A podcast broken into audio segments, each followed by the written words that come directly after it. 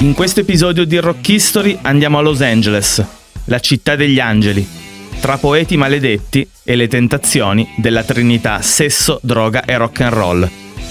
Andiamo a conoscere una band che va in controtendenza, con un frontman carismatico, sospeso tra performance di successo e fallimenti da eccessi.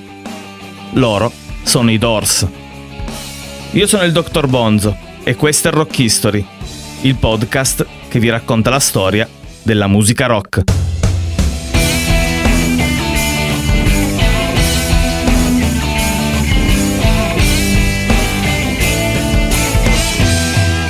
Capitolo 1 Siamo all'inizio della Summer of Love, il periodo di pace, amore e libertà della seconda metà degli anni 60 americani. Siamo sulla spiaggia di Venice Beach, a Los Angeles, la città dove tutto è possibile e l'8 luglio del 1965. È mezzogiorno e il sole picchia forte. Uno studente neolaureato della UCLA, la scuola di teatro, film e televisione dell'Università della California, è in riva all'oceano a meditare sul suo futuro. All'orizzonte vede una sagoma familiare che gli va incontro. I due stanno per incontrarsi e dare vita alla storia di una delle band che influenzerà il modo di fare musica per tutti gli anni a venire. I due studenti si chiamano rispettivamente Ray Manzarek e Jim Morrison. Si fermano a parlare per diverse ore, fino al tramonto, quando Jim racconta di scrivere poesie e Ray chiede di citargliene una. Nuotiamo nella luna, arrampichiamoci attraverso la marea. Penetriamo la sera che la città dorme per nascondersi. Si tratta del testo di quella che diventerà Moonlight Drive. Jim è totalmente inesperto in ambito musicale, ma Ray nota del potenziale interessante nelle sue poesie e pensa di poterle mettere in musica. Lui suona la tastiera con i suoi fratelli Rick e Jim ma propone a Morrison di creare una nuova band, con il chitarrista di flamenco Robbie Krieger e il batterista jazz John Densmore, che aveva conosciuto durante una lezione di meditazione trascendentale del guru Maharishi Yogi, che nel giro di due anni diventerà il guru dei Beatles. Il nome della band viene scelto da Jim Morrison, dal libro di Aldous Huxley, Le porte della percezione, del 1954, in cui è contenuta una frase di William Blake. Se le porte della percezione fossero purificate, ogni cosa apparirebbe all'uomo come realmente è, infinita. Nascono così le porte, i doors.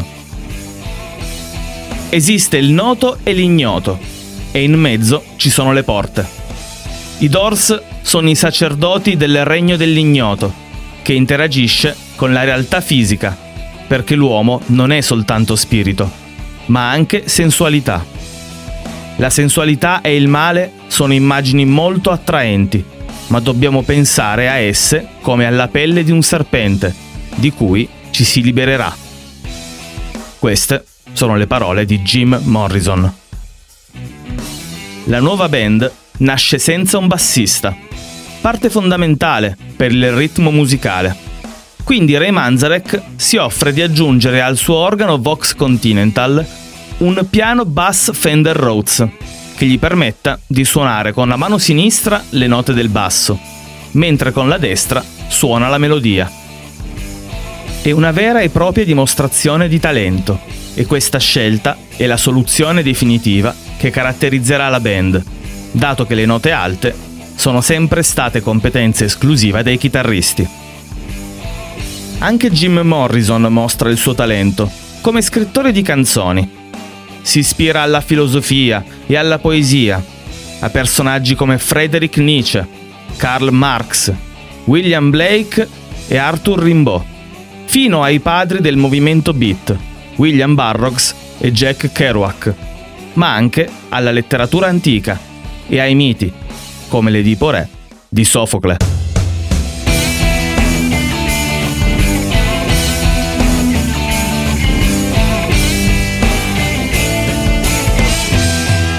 Capitolo 2 Nel settembre del 1965 inizia la gavetta dei Doors nei club di LA, sul Sunset Boulevard, il viale del tramonto, il cuore artistico e culturale della città, partendo dal London Fog. In una delle serate, Jim incontra Pamela Curson, che diventerà la sua compagna di vita.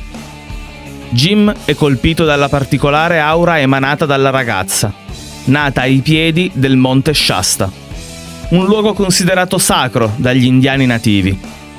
Jim è convinto che in lui dimori lo spirito di un capo indiano, per cui considera l'incontro con Pamela un segno del destino e riconosce in lei la sua compagna cosmica. Pochi mesi dopo, i Doors approdano al celebre Whisky a Go-Go, al numero 8901 del Sunset Boulevard, come band di casa, che apre spettacoli di artisti come Buffalo Springfield, Birds, Otis Redding, Frank Zappa e i Dem di Van Morrison. Il 18 giugno del 66 i due Morrison, con le due band, i Doors e i Dem, suonano insieme il brano In the Midnight Hour di Wilson Pickett e si lanciano in 20 minuti di improvvisazione del brano Gloria dei Dem, che i Doors hanno nel loro repertorio e che eseguono normalmente tutte le sere al Whisky a Go-Go. I critici musicali però non sono molto estasiati dai Doors. Di loro, ed in particolare di Jim Morrison, scrivono hanno la peggior presenza scenica mai vista.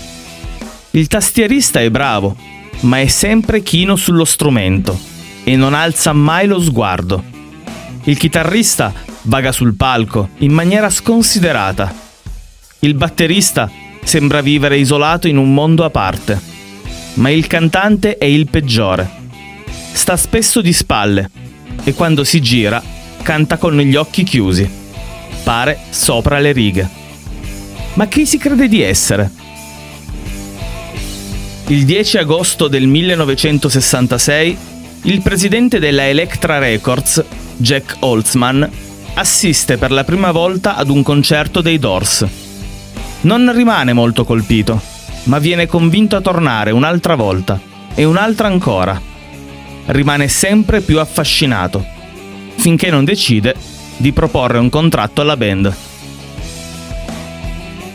Il 21 agosto i Doors si esibiscono per l'ultima volta al Whisky a Go Go vengono licenziati perché nel primo set Jim non si è presentato. È in un motel qui accanto, imbottito di droghe, e quando riesce a salire sul palco afferra con rabbia l'asta del microfono e mentre canta This is the end all'interno del lunghissimo brano, 12 minuti, inserisce il passaggio epidico.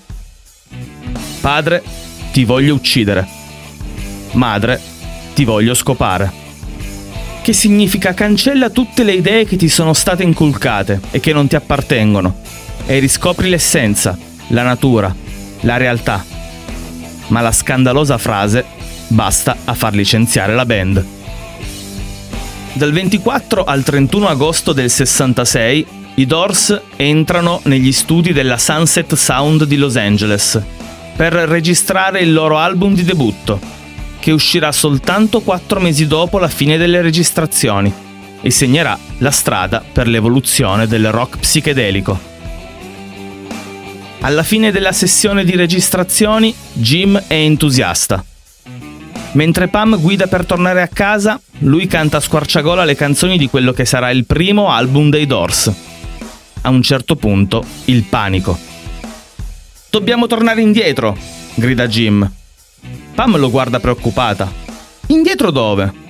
Agli studi. Sta andando tutto a fuoco, dice Jim mentre le prende il volante e fa inversione di marcia.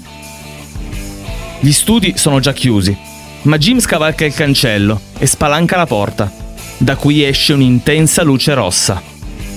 Merda, aveva ragione, pensa Pam, mentre Jim prende una pompa antincendio e la apre verso la stanza invasa dal rosso fuoco. C'è in gioco il futuro dei Doors. Jim non può perdere.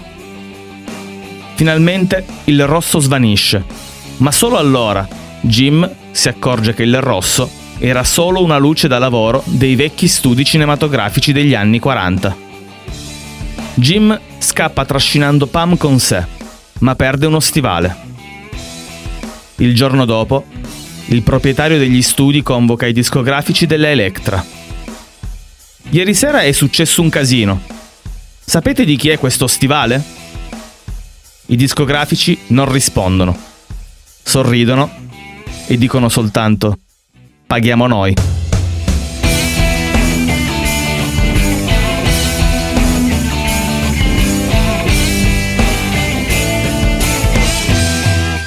Capitolo 3 Nel settembre del 66 il disco non è ancora uscito, ma se ne parla in tutta Los Angeles. Jim è nella casa della sua fidanzata Pam. Dorme fino alle 2 del pomeriggio. Poi si apre una birra e mette sul piatto l'acetato del suo primo album al massimo volume. Nella casa accanto vive Pamela Miller, una ragazza giovanissima che fa la babysitter ai figli di Frank Zappa e seminuda. Indossa solo un paio di mutandine e un micro abito rosso quando si avvicina alla casa accanto per scoprire chi sia il fortunato ad avere già il primo album dei Doors. Sale a piedi nudi sul porticato in legno e dalla finestra vede Jim Morrison in carne, ossa e slip neri, che canta a squarciagola The Crystal Ship. Pamela torna a casa di corsa si toglie le mutandine e prende un flacone di Trimar, un tranquillante, prima di andare a bussare alla porta di Jim Morrison. Quando lui le apre, la fa entrare in casa e insieme iniziano a prendere massicce dosi di Trimar, finché lei non perde i sensi. Quando riprende conoscenza è nuda, con Jim sopra di lei. In questo momento entra Pam, la fidanzata di Jim, che fa una scenata pazzesca.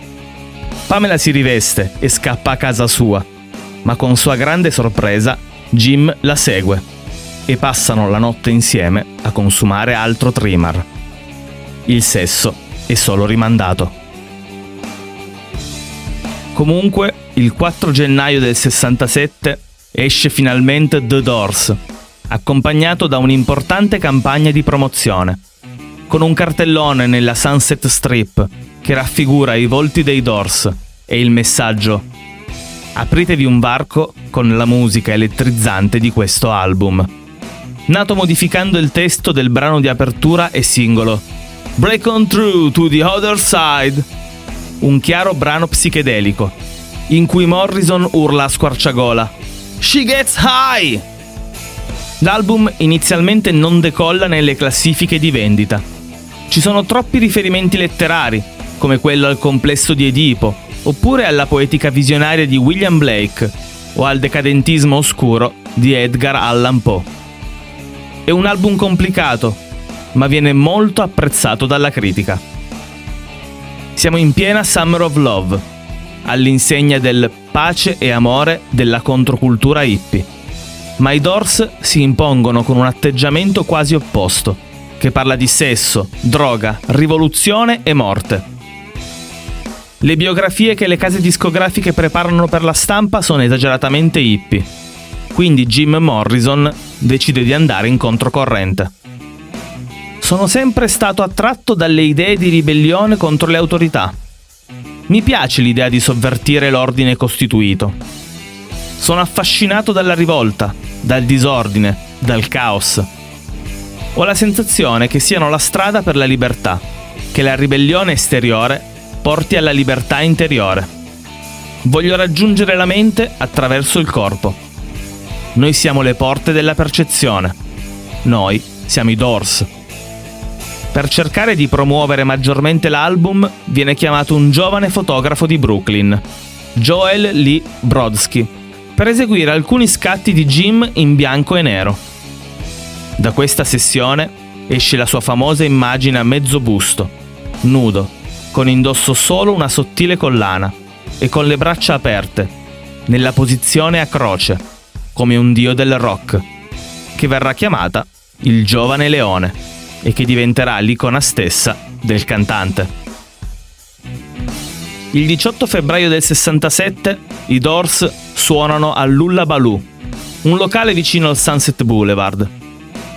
Pamela Miller, la ragazzina che aveva offerto a Jim il trimmer, decide di andare a sentire il concerto. Lei è ancora vergine, ma la sua prima volta deve essere con Jim Morrison. Porta con sé una boccetta di trimmer, nel caso in cui Jim non si ricordasse di lei, ma Jim si ricorda benissimo. Poco prima dello show il cantante la vede e le salta letteralmente addosso. La porta in un ripostiglio sopra il palco. Inizia a spogliarla.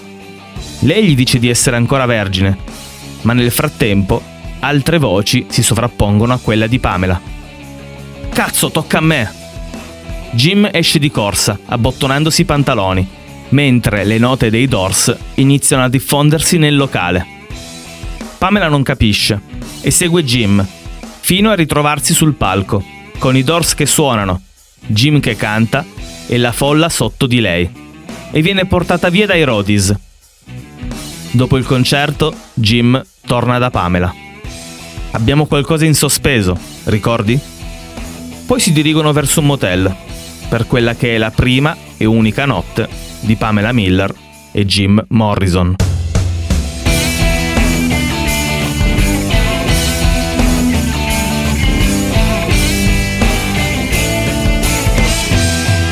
Capitolo 4 Jim è un animale da palco. Nella primavera del 67 il gruppo parte per un tour nazionale che tocca vari luoghi che faranno la storia del rock, partendo dal Cheetah Club di LA, dove Jim si esibisce per la prima volta nella camminata lungo il bordo del palco, in stile equilibrista, ma cade in mezzo al pubblico, dopo un volo di 3 metri. Oppure al mitico Matrix o al Fillmore di San Francisco, dove Jim fa roteare il microfono che finisce sulla fronte del promoter Bill Graham o ancora all'Action House di Long Beach, dove ubriaco fradicio comincia a spogliarsi, ma viene bloccato in tempo. Quindi si infila il microfono in bocca, producendo suoni bizzarri. Nel luglio del 1967 la produzione decide di giocarsi il tutto per tutto per portare il primo album dei Doors in cima alle classifiche di vendita.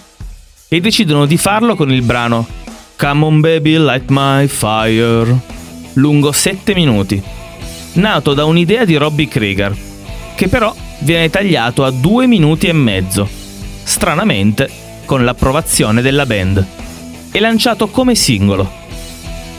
Il 29 luglio il brano arriva al primo posto della classifica, restandoci per tre settimane, mentre l'album si piazza al secondo posto della Billboard, solo dietro Sgt. Pepper's Lonely Hearts Club Band dei Beatles. Per festeggiare la terza settimana consecutiva del primo posto di Light My Fire, la Electra organizza una festa al Delmonico Hotel di New York, a cui partecipa la crema della Grande Mela, anche Andy Warhol, che regala a Jim Morrison una rielaborazione di un vecchio telefono francese, con una grande cornetta moderna e il disco in finto oro. Jim non nasconde il suo disprezzo per questo regalo, ma sorride comunque, prima di lanciarsi nella festa.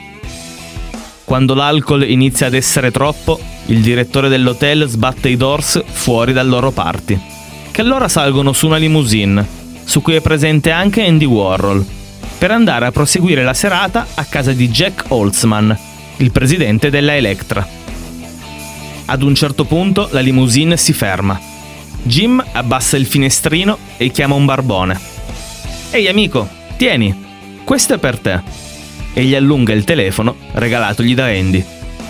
Così, senza saperlo, quel barbone ha tra le mani un'opera di Andy Warhol, ma che in futuro non verrà mai più ritrovata. Jim Morrison è il dio della trinità sesso, droga e rock and roll. Inizia a farsi chiamare Re Lucertola e in occasione del periodo a New York conosce Nico, la meravigliosa modella e cantante che ha collaborato con i Velvet Underground, nonché musa di Andy Warhol. i due iniziano a frequentarsi e ad amarsi. A modo loro, un po' strano. Prima si picchiano selvaggiamente. Lui le strappa i capelli. Poi fanno l'amore dolcemente e lentamente. Lei ama il sesso, in tutte le sue forme, soprattutto orale. Con Jim spesso lo fa davanti a tutti. Andy Warhol ama assistere a queste performance di Nico e Jim questa volta però è arrivato troppo tardi. Oh, avete già finito. Speravo di assistere. Troppo tardi, biondino. Sarà per la prossima volta, risponde Jim. Andy Warhol è eccitato all'idea. Jim, per favore, non darò fastidio. Starò in un angolo e non aprirò bocca. Jim è alterato dall'alcol. Devi supplicarmi, in ginocchio, ora. Andy Warhol si getta ai piedi del re lucertola, che ha ancora i pantaloni sbottonati, e inizia ad implorare, ma per Jim non è mai abbastanza. Ad un certo punto ride, si abbottona i pantaloni e dice Vaffanculo Andy. La risposta è no. Jim e Nico se ne vanno e Andy rimane in ginocchio a supplicare il re lucertola. Nell'aprile del 67 a Los Angeles, Jim partecipa ad un party proprio in onore di Andy Warhol. Ci sono Roman Polanski e Sharon Tate, e c'è anche Janis Joplin, seduta sul divano con un abito di penne di pavone e con in mano la sua bottiglia di Southern Comfort. Jim va da lei e i due iniziano a parlare. Dopo un'ora e dopo molto alcol, Jim si avvicina all'orecchio di Janice ti va di farmi un pompino? Lei ride. Lui allora le prende la testa e la spinge verso il basso. Lei lo colpisce violentemente in faccia e se ne va mentre tutti nella stanza si sono ammutoliti. All'uscita del party i due si incontrano nuovamente. Janice è in macchina e Jim barcolla visibilmente ubriaco. Lei aspetta che Jim si avvicini, tira giù il finestrino e gli spacca la bottiglia di Southern Comfort in testa, lasciando il re lucertola svenuto per terra. Siamo al 17 settembre del 1967. Il disco sta andando molto bene, così come i singoli, quindi i Doors vengono invitati all'Ed Sullivan Show. Ed Sullivan ha le idee chiare. Dopo aver avuto ospiti Elvis, i Beatles e i Rolling Stones, sa che il rock è figlio del demonio, ma anche il padre degli ascolti. Basta solo convincere le rockstar a non esagerare. Quindi il produttore del programma chiede ai Doors di modificare il testo di Light My Fire, sostituendo la parola higher, strafatto, con un altro aggettivo. Jim Morrison risponde semplicemente con un vaffanculo, ma gli altri Doors accettano. Quando arriva il momento, in diretta, Jim ripete la parola incriminata per ben due volte, prima di lanciare un urlo animalesco che scuote l'intera America.